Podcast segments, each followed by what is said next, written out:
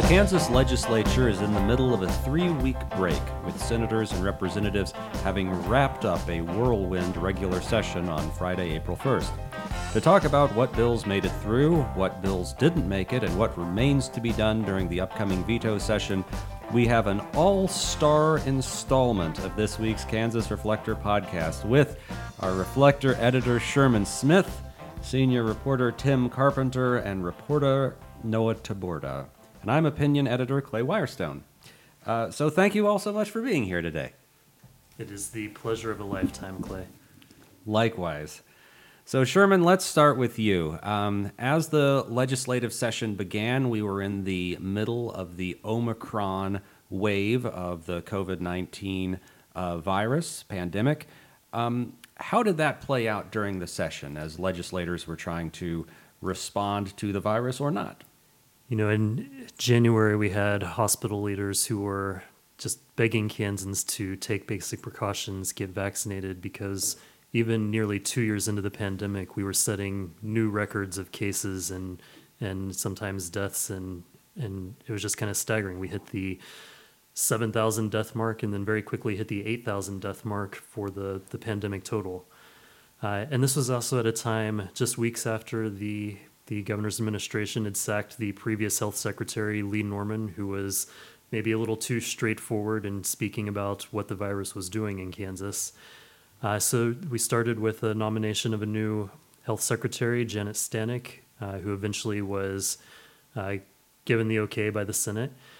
Uh, meanwhile, the legislature turned to some curious proposals from Senator Mark Steffen, a Republican anesthesiologist from Hutchinson, uh, he wanted what we kind of refer to now as the ivermectin amnesty bill.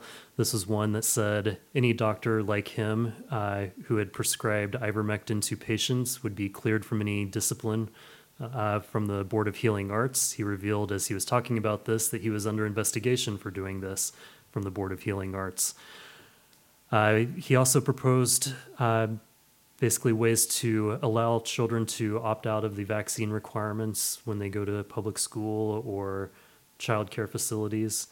And then another bill that would strip the the authority of the health secretary and public health officers around the state to fight infectious d- disease and to do contact tracing and, and some other components tied into this. Uh, the House kind of refused to listen to any of this. The ivermectin amnesty bill and the vaccine provisions of that did pass the Senate. Uh, the House gave no consideration to it. The, the deal with the KDHE secretary came up at the end of the session when the Senate tried to hold uh, hostage some foster care bills from the House and said, we're not going to move forward with these, these provisions that would uh, help the foster care system unless you take this KDHE bill, and the House said we're not going to do it. So they all, all of them went down in flames. Of course, this could come back uh, in May, but as of now, none of this has passed the Senate. But you wouldn't know that by reading a letter that Senator Steffen sent out to 250 medical professionals in the state. Uh, he says he sent it to 250 medical professionals, in which he said, you know, the Senate passed this law, and uh, by talking to people in the legal community who he doesn't define, uh, doctors should know that if they're not prescribing ivermectin to patients for early treatment of COVID 19, they're going to be held in wanton disregard. And a lot of doctors received this and just kind of panicked because they thought that this was an official statement from a, a state senator. It came on Senate chamber labor letterhead. Uh, and they didn't understand that this was not actually the law and that there's, there's actually nothing in this letter that, that they have to abide by. So let me get this clear. A state senator uh, sent out a letter to a bunch of hospitals and so forth suggesting that a quote unquote law had been adopted and that they needed to abide with the, the way that he viewed the COVID pandemic. And in fact, it was just a excuse me Senate passed bill. The House hadn't approved it. The governor hadn't signed it. And this is just kind of a wild assertion by a physician who happens to serve in the Senate. That's right. He actually takes the the voice of the the Board of Healing Arts almost. He says, you know, they're not going to interfere with you anymore. Pharmacists aren't going to interfere with you. Uh, you have to do this. Also, an unsubstantiated claim. Correct. Right. Well, and also the fact that he himself is acknowledged to be under investigation by that same Board of Healing Arts. That's right. Uh, Which raises ethics, conflict of interest issues galore. It, it does. The, the board said that uh, they have not issued any direction on any specific drug. The, the underlying standard here is what's known as the standard of care. Uh, are you doing what a reasonable physician would do when using off label drugs? Well, and when it comes to, to wild claims, though, I think the just this last session has shown that there are a lot of wild claims in the Kansas legislature having to do with COVID 19 and treatments for it. So, uh, Tim, uh, turning to a different subject here, uh, Kansas, uh, coming into this legislative session, had a $2.9 billion uh, surplus in the bank. Uh, tax receipts had been very solid for a couple of years. But then in the early days of the session, we saw a lot of pressure for a giant tax incentive package to support a mystery mega project that some anonymous company was possibly interested in bringing to Kansas. So let's talk a little bit about that and how that kind of shaped tax policy uh, during the session. Okay, you're right about the uh, mega uh, economic development project. You know, think of, with that amount of money on the table, the whole debate about tax policy became just imagine a Christmas tree full of lights and all kinds of shiny decorations. And so everybody with a tax idea threw it into the hopper. So the legislature did uh, relatively quickly deal with a request from Governor Laura Kelly to approve what's called the Apex bill. And that's a basically a billion dollars of incentives uh, reportedly to attract the Panasonic battery plant to Johnson County. Uh, with the promise of possibly $4 billion of economic development and 4,000 jobs. So that was approved, signed by the governor, but we don't know yet exactly the fate of the project. The legislature also approved another tax bill more recently, right before they adjourned, that basically had a $90 million a year, $100 million a year impact. And uh, it was part of a, the, a, conglomeration of 29 bills, which was potentially a, a tax policy record. And uh, one big chunk of that would be that if you pay property taxes to support public education, right now you get your first $20,000 evaluation on your home exempted from that tax, from that 20 mil tax. Now you're going to have the first $40,000 um, exempted, assuming Laura Kelly signs the bill. So that's the parts that part of the uh, summary of what Kansas legislature has done on taxes. And here's what they haven't done. They specifically haven't taken care of the one thing that the public wants, and that's a reduction of the food sales tax on groceries. So um, the governor requested that it just be wiped out. Let's eliminate it. We got the money to do it. Let's do it. And I think, kind of for political reasons, the GOP legislature said uh, we're not eager to give Laura Kelly a big election year win. So there's a proposal floating out there that would phase it out over three years. Uh, Governor Kelly continues to press for it to be eliminated. There are two other chunks of tax policy hanging out there. Uh, one of them basically would provide uh, uh benefits to businesses that were uh, required to close or reduce hours during the pandemic. And another one has a bunch of tax credits to try to spur uh, home, rural housing construction. Tim, there's a question about whether the state could afford the food tax bill now that they've given the the incentives for the the Apex project. I think the food cutting the food sales tax entirely would be about four hundred million dollars a year.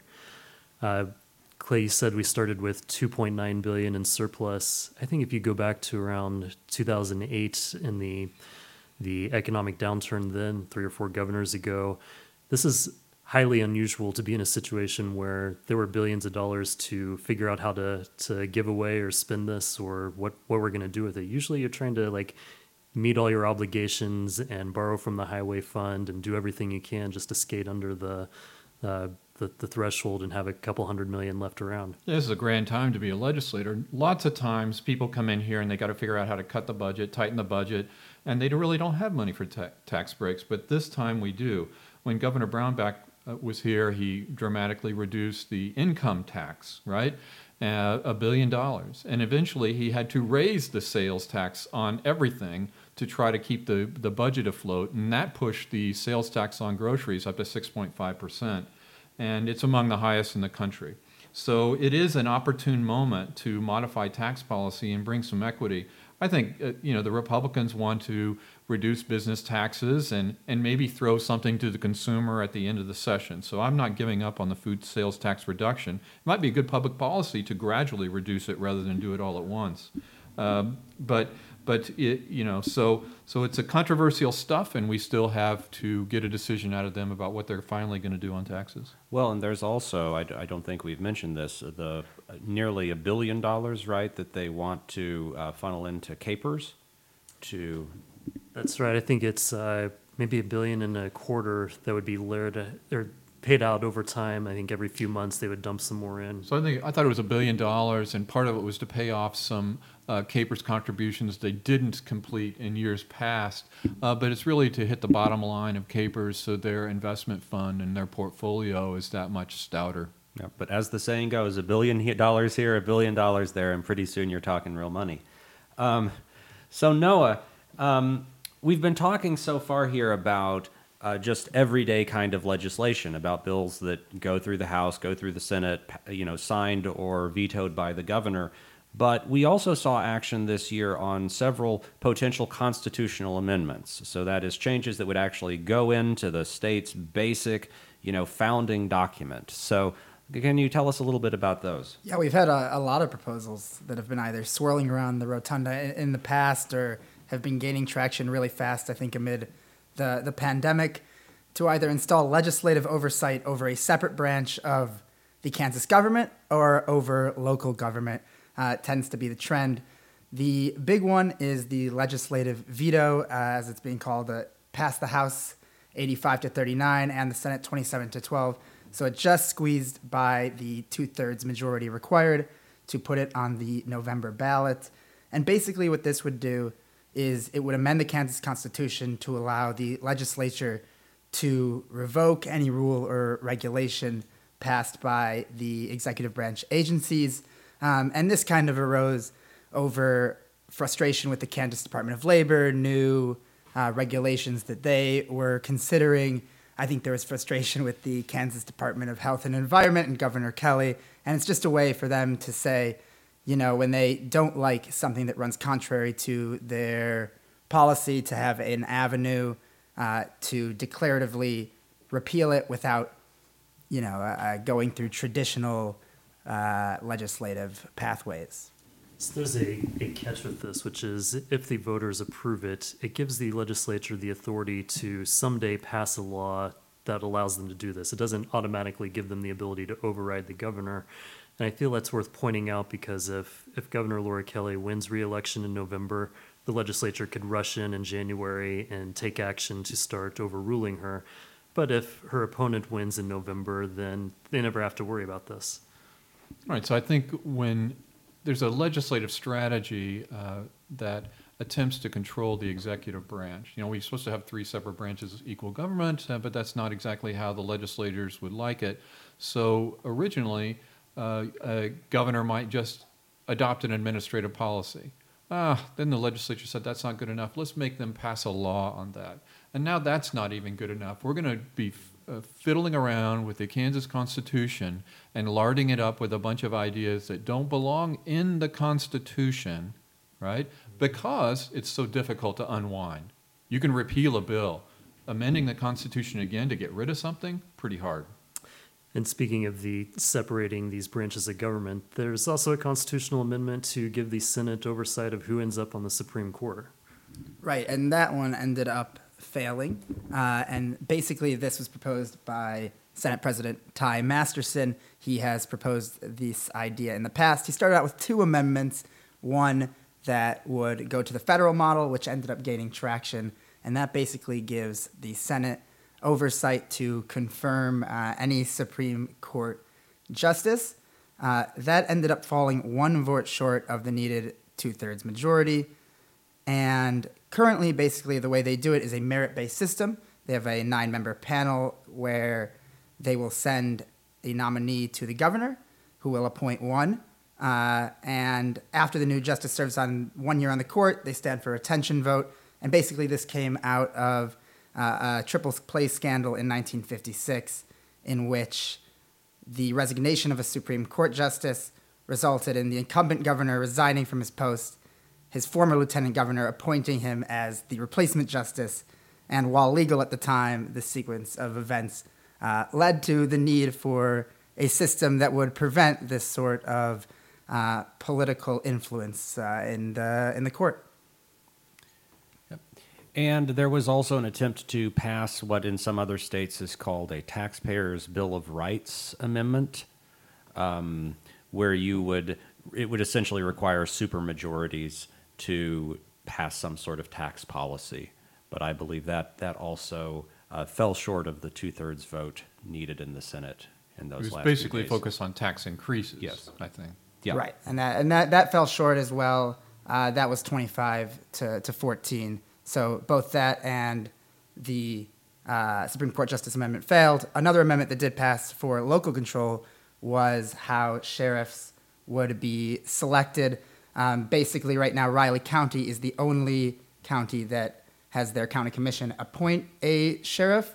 There's rumblings in Johnson County about how they go about selecting a sheriff, but this would basically put it up to an election uh, across the entire state.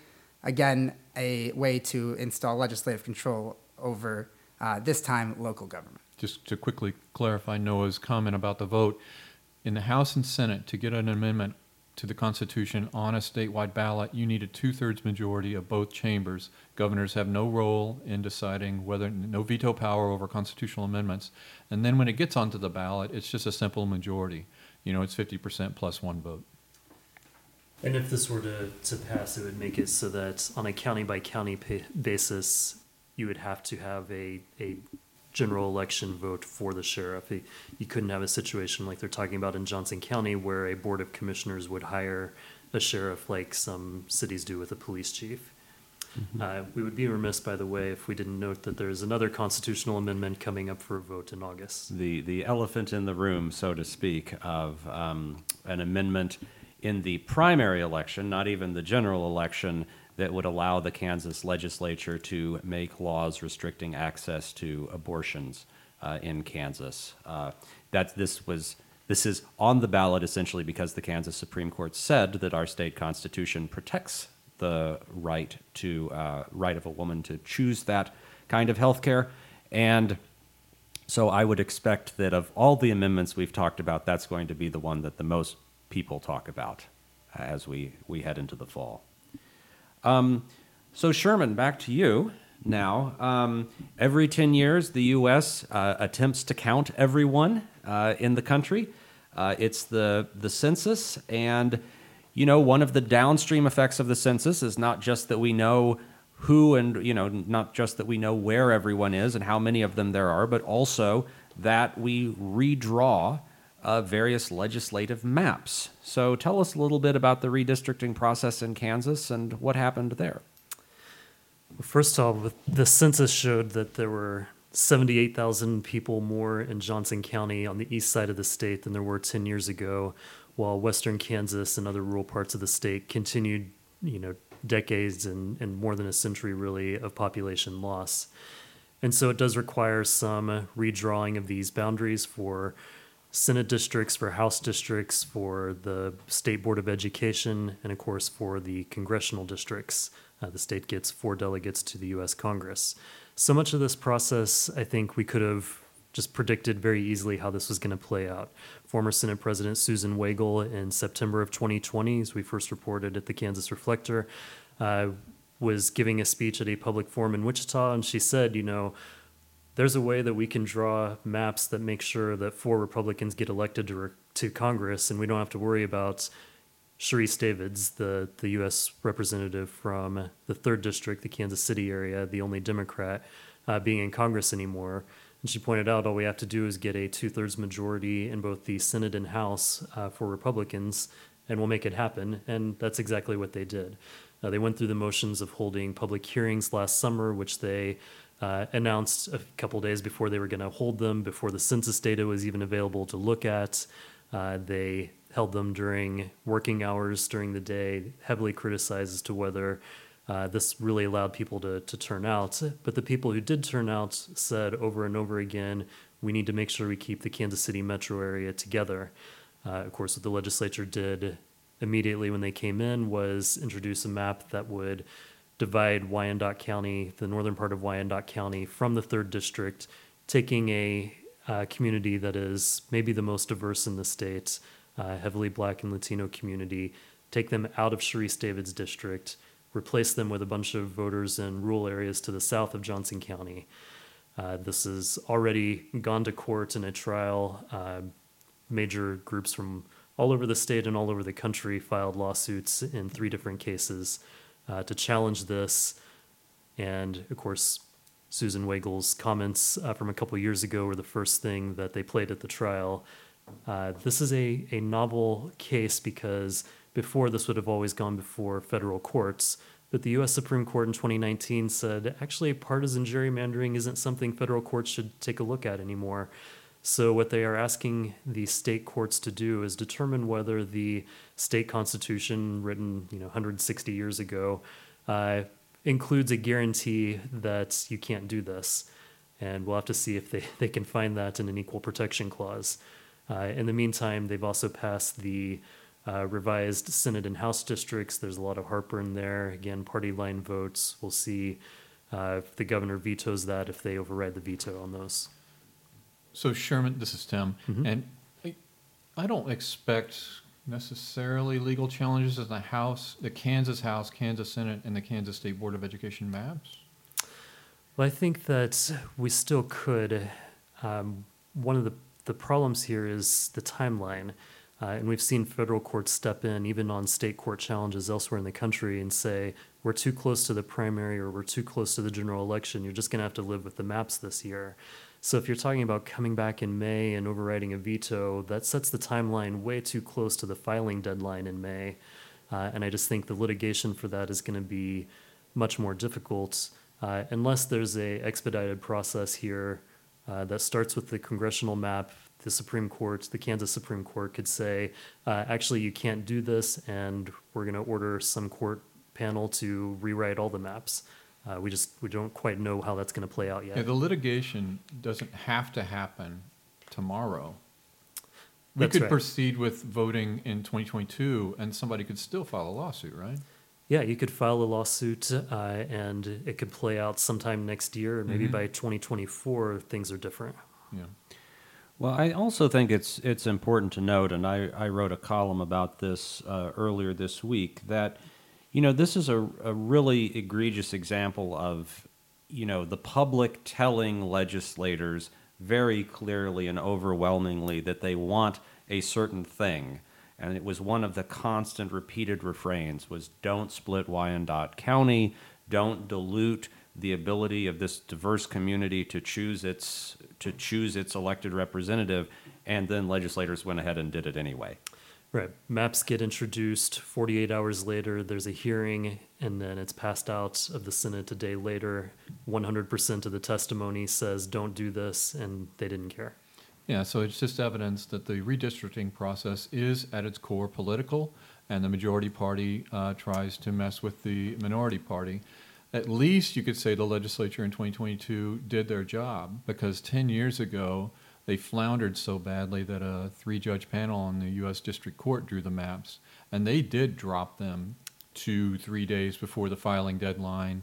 And they didn't care about people's old districts or re getting reelected or anything else. And it provided enough chaos 10 years ago that the legislature avoided that this year. Well, and speaking of political process, to get this vote uh, through the Senate on the congressional map, they had to make a deal with, as we mentioned earlier in the this uh, episode, Senator Mark Steffen. Uh, he and a couple others initially voted against doing this, and then switched their votes after receiving some concessions. For Steffen, it was uh, support to get his ivermectin amnesty bill through.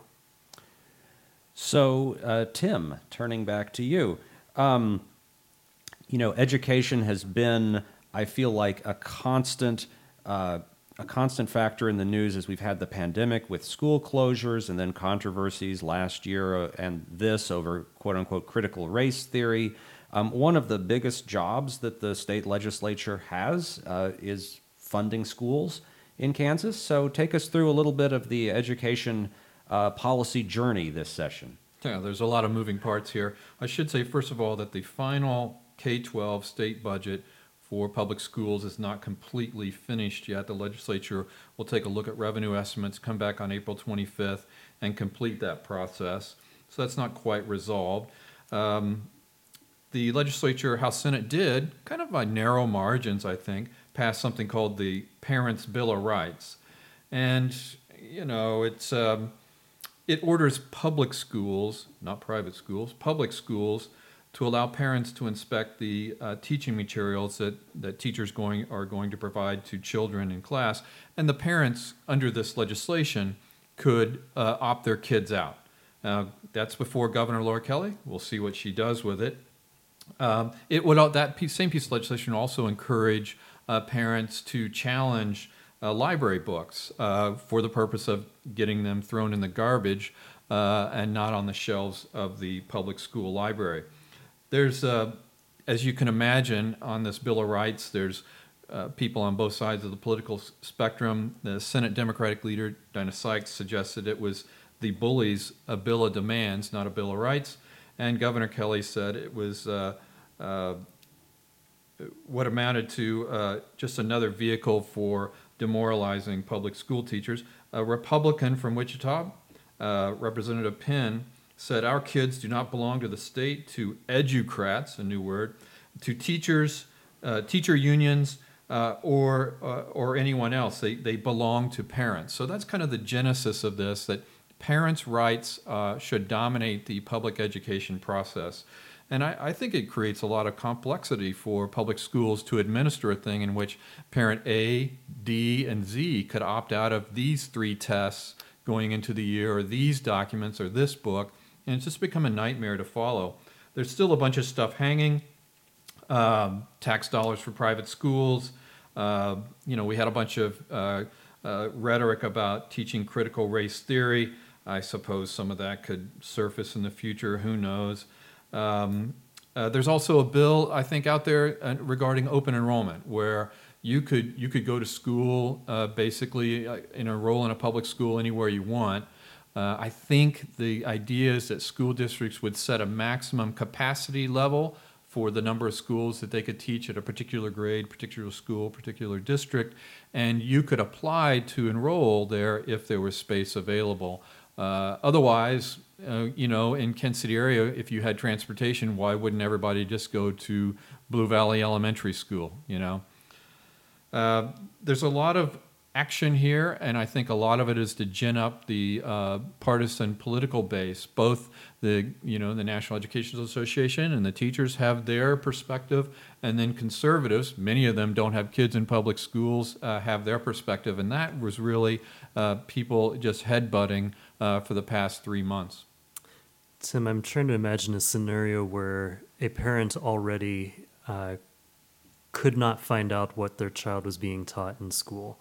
You know, teachers want to be engaged with parents, but also you could ask your your child, "What what is? Show me your homework. What did they teach you today?" I, I've struggled to understand why this is necessary.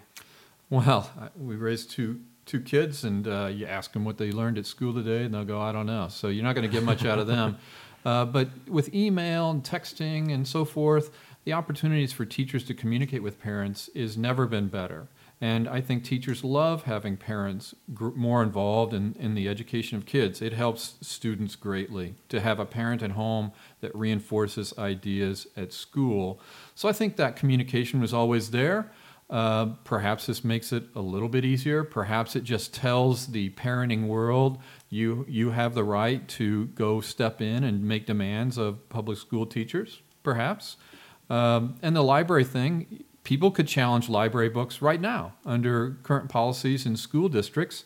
Maybe this is just uh, shines a light on that opportunity, so people that object to people reading about the real world uh, will be able to challenge books that teach kids about the real world. Well, and Tim, I think what you're talking about here is a really fundamental question about this legislation that we'll just have to see, which is how much is it actually new policy versus how much is it just restating things that are largely already being done? Um, and I think that's that's something that's probably just going to be hashed out. I mean, again, if Governor Kelly allows it to become law, um, that would be something you'd have to see hashed out in the real world. But, Yeah, the, the reason, part of the traditional reason that the legislature takes a break and comes back is to give governors an opportunity to veto or sign legislation. And it gives the House and Senate an opportunity to run veto overrides. And I'm pretty confident that there's going to be some of that work at the end of the month. Yep. So, uh, Noah, um, finishing up here with you, uh, we've also seen some uh, some interest, actually long running interest, I think, from both chambers about sports betting legislation, um, allowing Kansans to place wagers on sporting events. So, what's become of that? Right. So after five years of wrangling on the issue, the House was able to push uh, a sports wagering bill across the finish line, 63 to 49. It survived a, an attempt to send it back to committee uh, late uh, in the in the waning hours uh, of the session, uh, but the Senate did not take the bill up before adjourning until April 25th. There's still some optimism that they will, but uh, they did not choose to do so uh, late on what would be Saturday morning at that point. There is a provision that got tucked into it, and it's part of the reason that it did have to weather that attempt to send it back to committee, and that's that 80% of the revenue is going to go toward a new fund uh, that would basically be to attract more professional sports teams to Kansas. Now, the obvious one on everybody's mind would be the Kansas City Chiefs, with rumblings that maybe they're uh, looking into jumping across the border from Missouri. But what that ends up doing, it results in the state revenue for this new wagering outlet to be pushed down below to, to, to levels well below other states. New York is at 51%, Pennsylvania 36%, Tech, Tennessee and Arkansas at 20%, Kansas would be 10%. So that Kansas wouldn't get much revenue from this because it would all be going into this big fund for luring not just not necessarily the Kansas City Chiefs. It could be Major League Soccer. It could be anything they want, really. On the other side, beyond just the fund concerns, you know, there were the typical concerns uh, about uh, enforcing gambling addictions, the uh, potential this could have to, you know, destroy Kansas families is what uh, a lot of people, uh, a lot of Republicans were were concerned about. Um, there were some Republicans that you know pointed the finger at their own party and said, you know, we're we're passing gambling, we're passing alcohol, we're passing marijuana related bills, and and they saw this as a another step toward a new Republican Party, as uh, Representative Trevor Jacobs uh, put it. I think there are also some concerns about letting the casinos run the, the books on this. Well, we could presumably go on for the entire rest of the morning and afternoon and evening, going into all of the various pieces of legislation that passed or didn't. But I think let's draw a curtain on it there uh, for today. I'm sure that we'll be back to talk about what happened in the veto session or for other kind of legislative uh, action. But thank you so much, uh, Sherman, Noah, and Tim. It was fun.